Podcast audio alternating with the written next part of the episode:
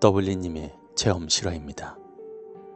박보살 이야기 19부 안녕하세요. 32살이 된 더블리입니다. 2017년 첫날 아침이 밝았어요. 좋은 꿈들은 꾸셨나요? 흔한 인사지만 새해엔 섭구님들 모두 건강하시고 즐거운 일들만 가득하시길 진심으로 응원할게요. 음, 많이 기다려 주셨으니 바로 박보살 이야기 19편을 시작합니다.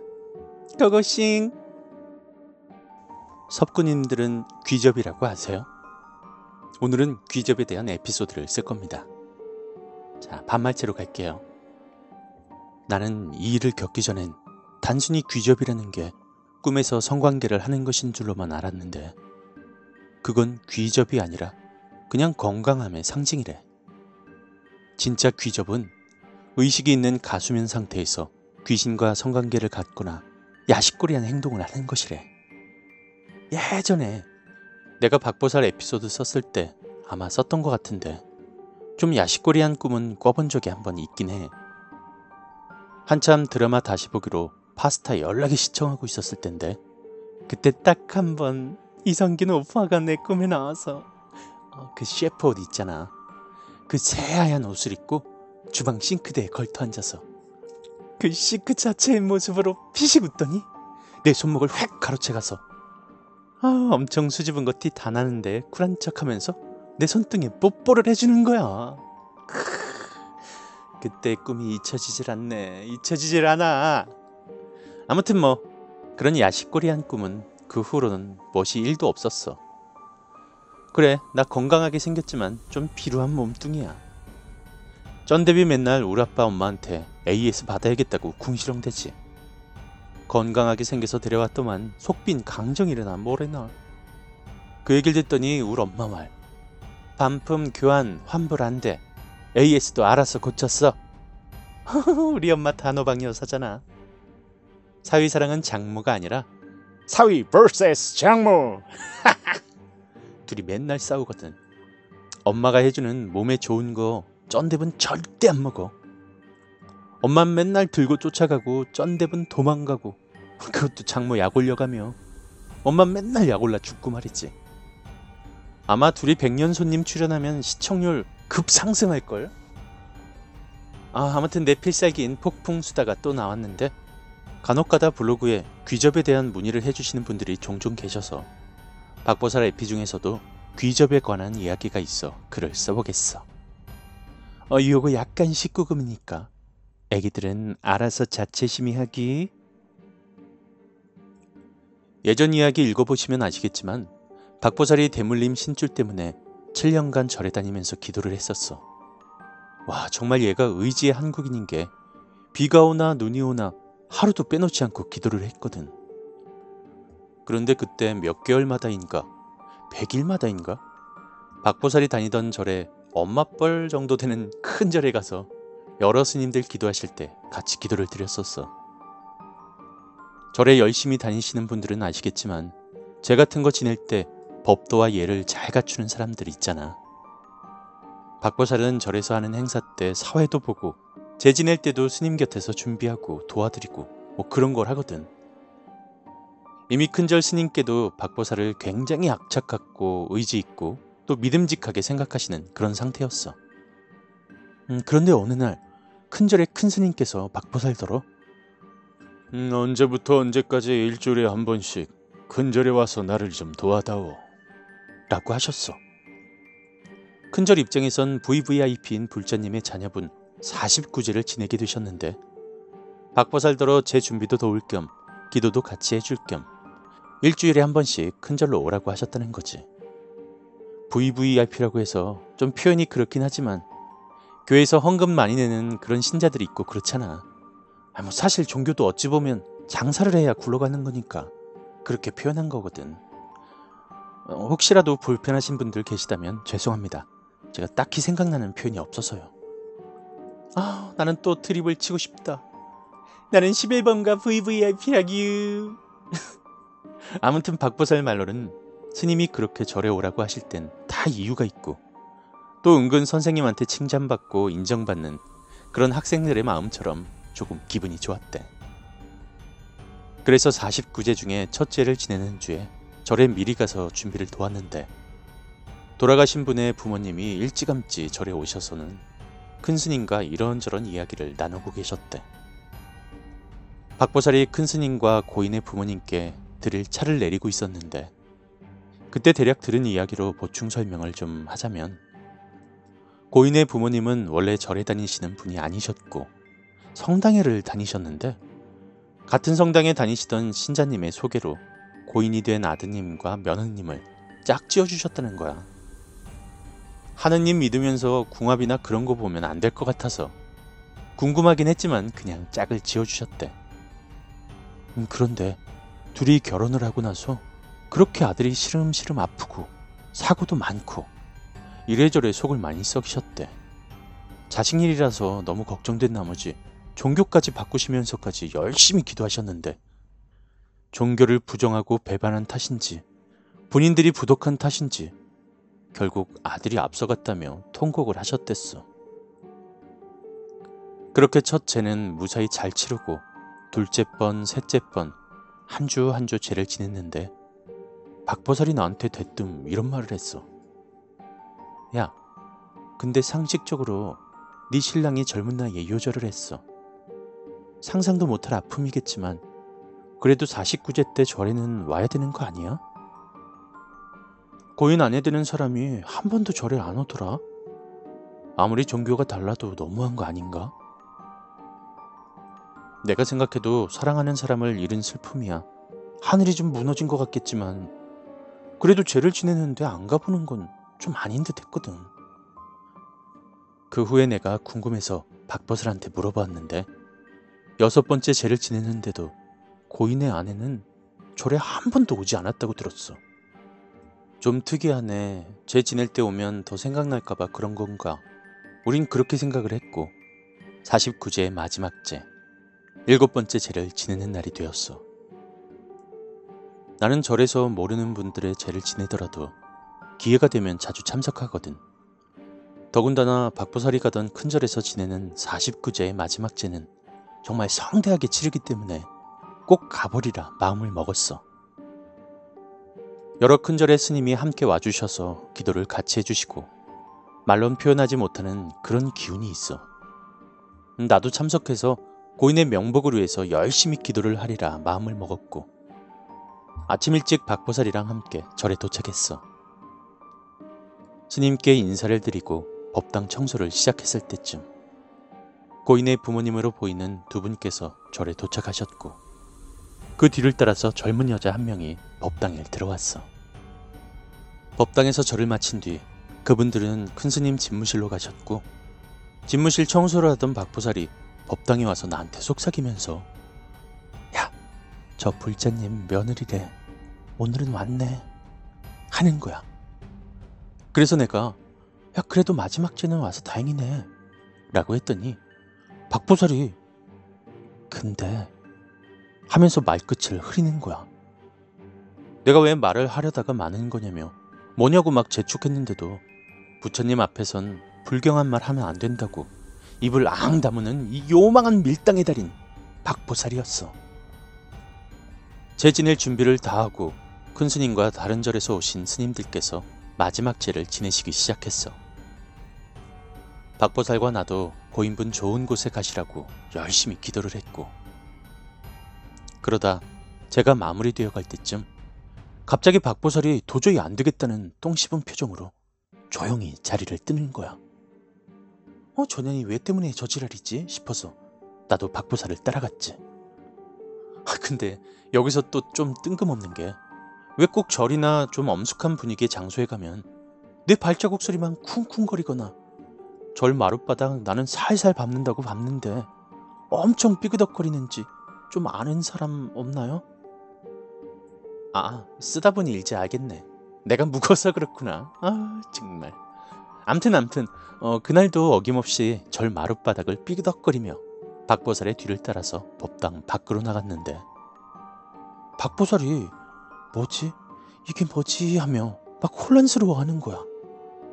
아, 나 진짜 궁금한 것도 궁금한 건데 얘가 이러면 털 뽑힌 닭이 되는 그런 기분이거든. 닭살이 그냥 아 쭈르르 어우 덥고 말이지.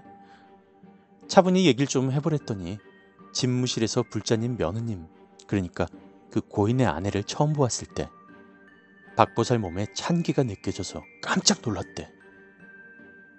그리고 죄를 지내고 있는데 자꾸 그 불자님 며느리분께 시선이 가서 힐끔힐끔 거리면서 쳐다보았는데 보다 보니까 박보살 눈에 이상한 환영 뭐 그런 게 보이더라는 거야. 그 환영이 뭐였냐니까 박보살이 한마디 했어. 야동. 어, 그 와중에 또 나란년 귀가 어두워. 뭐? 아동? 저 여자 애 있어? 아휴, 정말. 이 년아, 야동 말이다, 야동. 이 덜 떨어진 년아. 나는 엄청 욕먹고 알아들었지. 야동. 야한 동영상. 아니, 그래도 그렇지. 친구한테 덜 떨어진 년이 뭐야, 덜 떨어진 년이. 박보살은 다음 생에 진짜 최소 꼴뚜기상으로 태어날 듯. 욕을 하도 해대서 말이지. 참.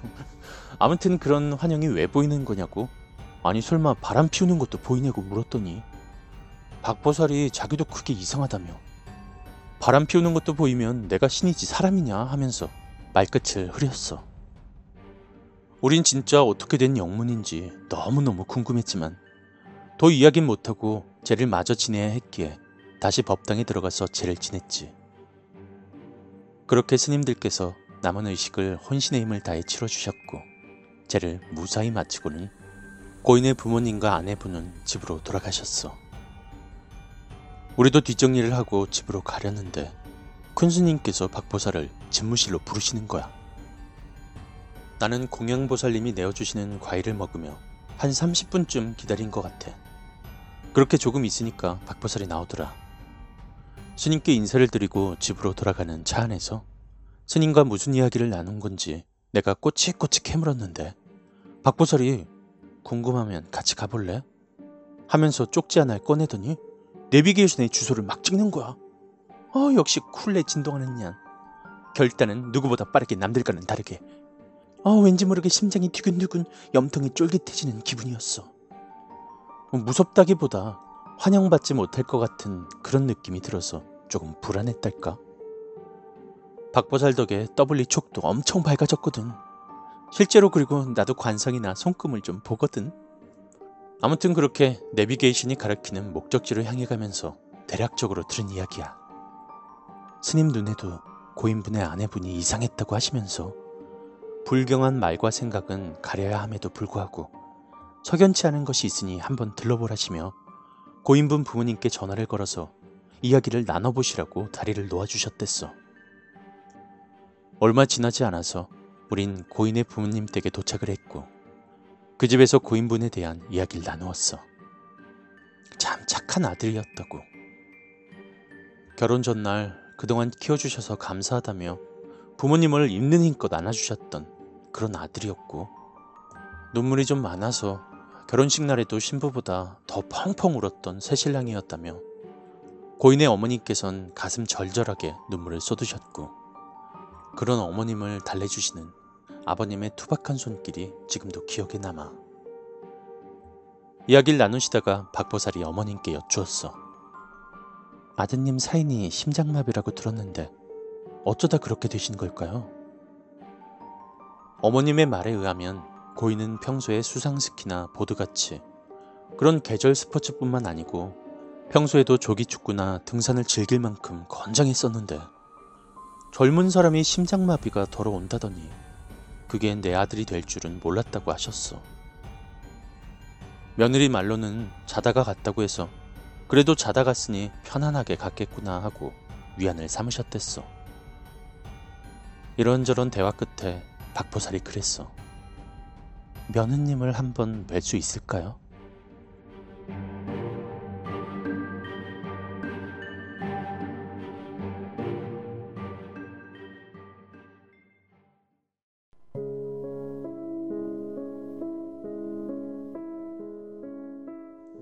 그랬더니 아버님께서 아주 괘씸하던 표정과 말투로 같이 산 세월이 3년밖에 안 된 부부일지언정 아니 살부비고 살던 신랑이 세상을 떴는데 그렇게 코빼기도 안 비치는 싸가지인데 만나자고 해도 안 만나줄 거예요.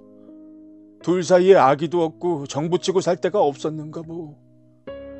오늘 마지막 제도 겨우겨우 설득해서 같이 다녀온 거요. 라고 하시는 거야. 가만히 듣던 박보살이 한마디 했어.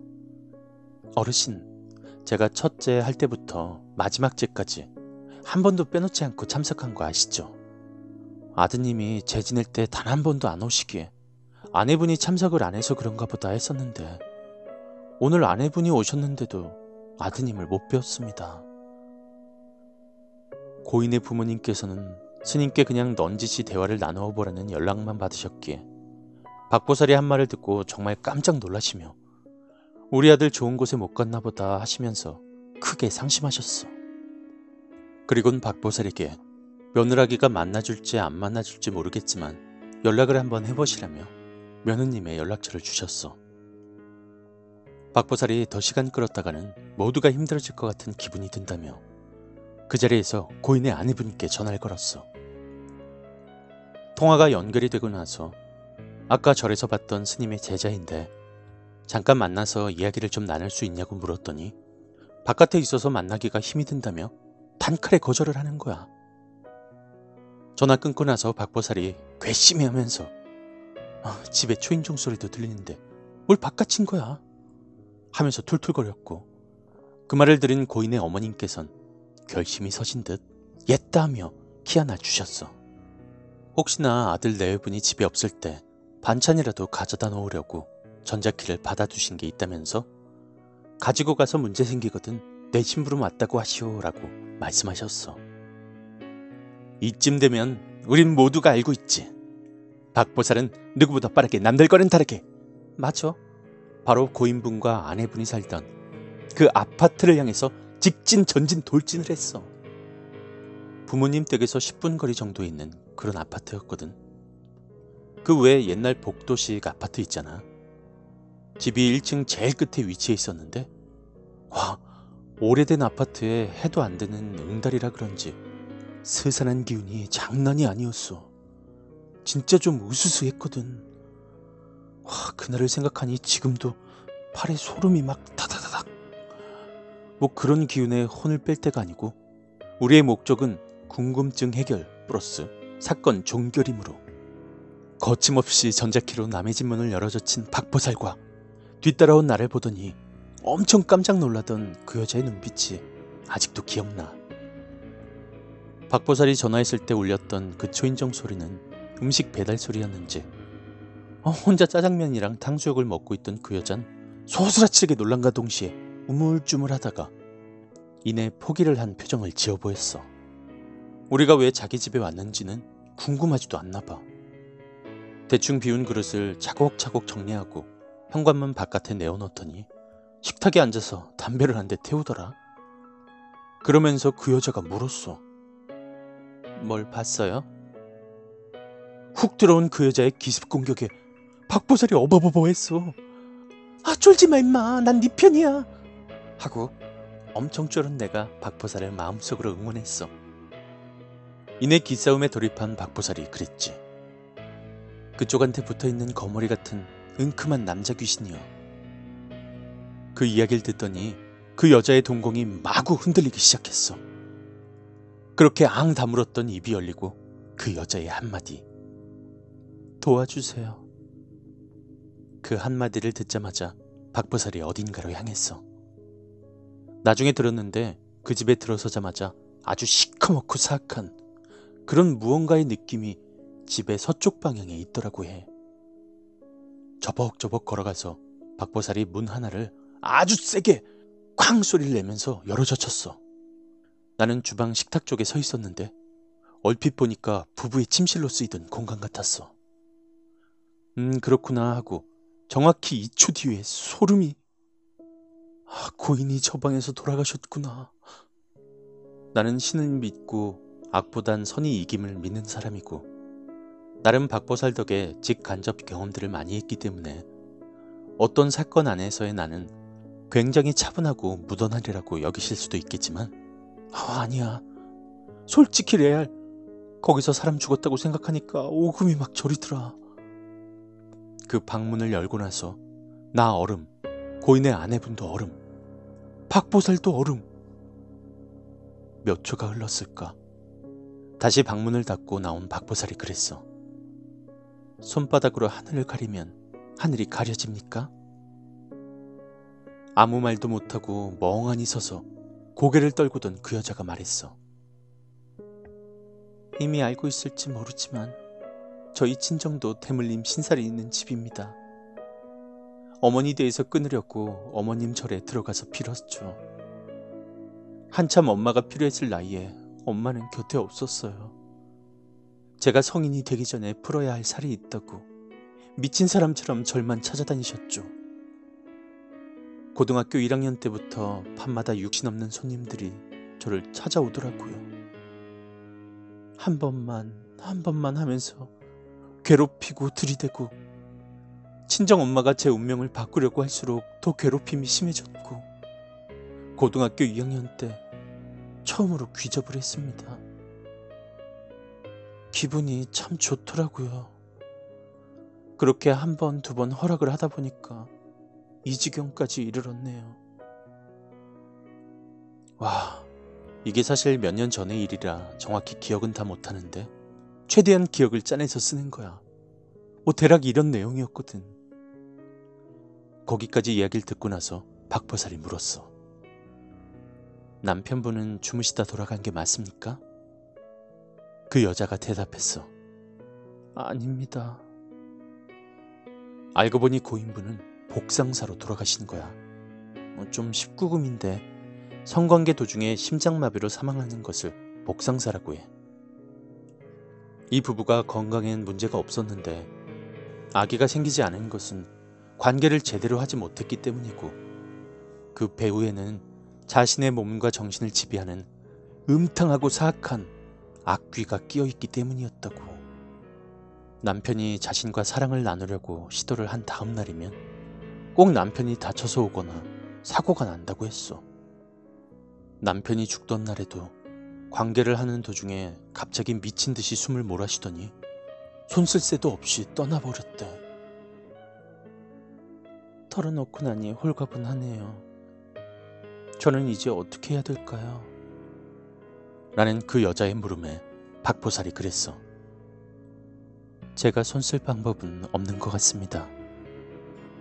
음, 종종 잘못 알고 계신 분들이 많으신데 박보살이 영가를 본다고 해서 뭐 다 도와주고 해결해주고 그런 능력은 정말 없어. 그저 남들이 안 보이는 뭔가를 보고 원인을 찾아주는 거지. 그런 일들을 다 해결해주지는 못해. 물론 알고 있는 선에서 방도를 찾아줄 수는 있겠지만 그런 절대적인 힘은 신의 영역인지 인간이 넘볼 영역이 아님을 박보살은 너무나도 잘 알고 있어. 영이 센 무속인들을 해결할 수 있냐 물으시면 그것도 아니야. 그저 박보살 같은 하수보단 더 많은 방법을 알고 계시는 고수일 뿐.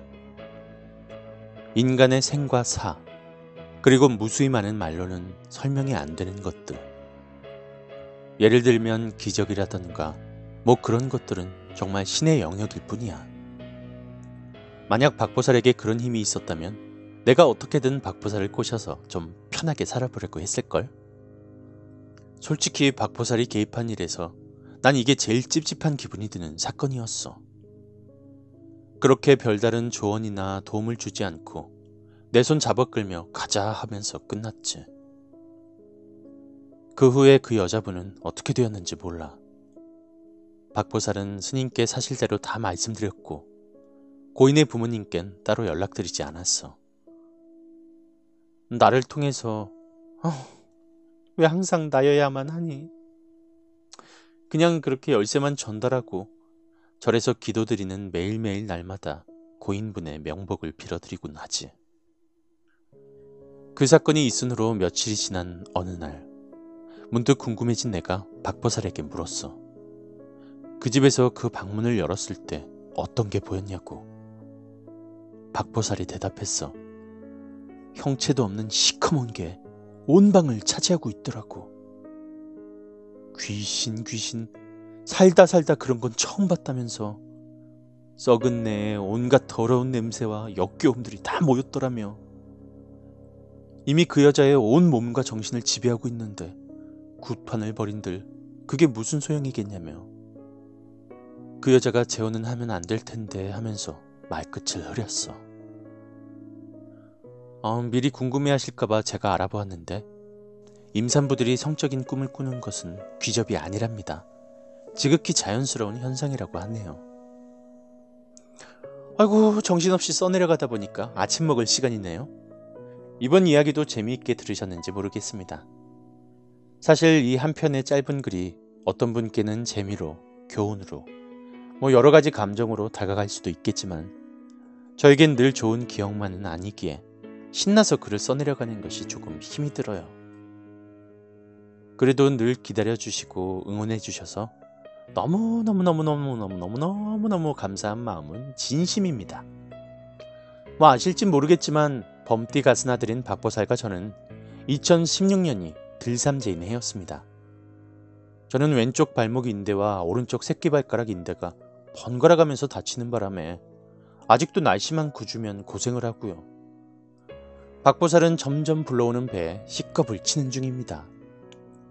올해 태어날 박보살의 아기가 건강하길, 그리고 박보살도 순산하길.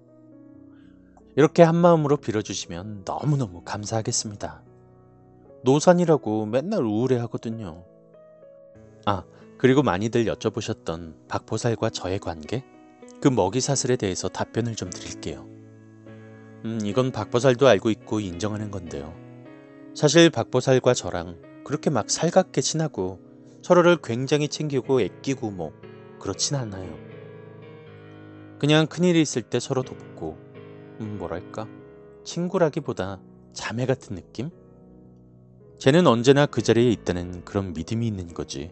좋아 죽고 못 살고 궁금하고 뭐 그런 사이는 아니랍니다. 작년에 박보살과 일 때문에 연락도 자주 하고 뭐 그랬었는데 오히려 저는 친밀하게 자주 연락하고 그런 친구들은 따로 있죠. 음, 나름 반전인가요? 음, 그러니까 이걸 어떻게 설명할까요? 유치하게 누가 더 좋다 뭐 이런 게 아니라 성향이 다른 건데요. 저는 좀 친구들이 말하길 백지 같은 애? 어디에 껴나와도 어색함 없는 그런 애라고요. 살갑게 연락하고 막 예쁜 카페 찾아다니고 그런 친구랑 어울리면 그렇게 또 놀게 되고 박보살이 약속 없이 툭 찾아와서 닭발에 소주 한잔 하자 하면 또 그냥 그렇게 브로맨스가 빙의해서 묻어나게 놀고 하여튼 그런 애입니다 제가요. 제 성향에 따라서 친구를 사귀는 것이 아니라 어, 팔색조 같은 매력이 있달까? 새해 첫날부터 헛소리 죄송합니다. 그냥 상황에 따라서 적응을 되게 잘하는 것 같아요. 저희가 아, 학생이었을 때 대학생까지만 해도 방학 때는 매일 얼굴 보고 같이 놀고 그랬었는데 한두 살씩 나이를 먹고 새 둥지를 트고 또 박보살은 가정을 꾸렸고 뭐 암튼 이런 식으로 신변의 변화가 생기니까 자주 볼 수가 없게 되었는데요. 그게 서운할 법도 한데 저희는 늘 입버릇처럼 그런 말을 합니다. 가끔씩 오래 보자. 왜 그런 친구 있잖아요. 몇 달 만에 만났는데 어색함 1도 없이 어제 만난 친구처럼 폭풍수다 떨면서 굳이 나의 좋은 면만을 보여주지 않아도 되는 뭐 그런 부담 없는 친구요. 저희가 딱 그거거든요. 박보살이 배가 불러오니 코지코도 일을 진행할 수가 없고 저도 가게 일이 너무 바빴고 한동안 서로 연락을 두 달인가 못했었는데 밤에 자려고 누웠더니 박보살한테 문자가 한 통 오더라고요. 죽었나? 하고요. 제가 답장했죠. 니은. 노노도 아니고요. 그냥 니은. 생사만 확인하고 다른 말 없다면 저희 관계 아시겠죠? 또 그냥 그렇게 사는 거죠. 그래서 일도 안 서운하고요. 어떻게 보면 서로에게 제일 친밀한 관계는 아닐지라도 제일 편안한 그런 관계이긴 한 것 같습니다. 내가 남들의 시선에서 보기에 그릇된 선택을 하더라도 쟤는 그냥 무던히 나를 나로서 봐줄 거라는 그런 믿음이 있는 친구. 저희는 그런 사이랍니다. 그럼 정유년 첫날 즐겁고 행복한 기억만 가득하시기 바랍니다. 좋은 하루 보내세요.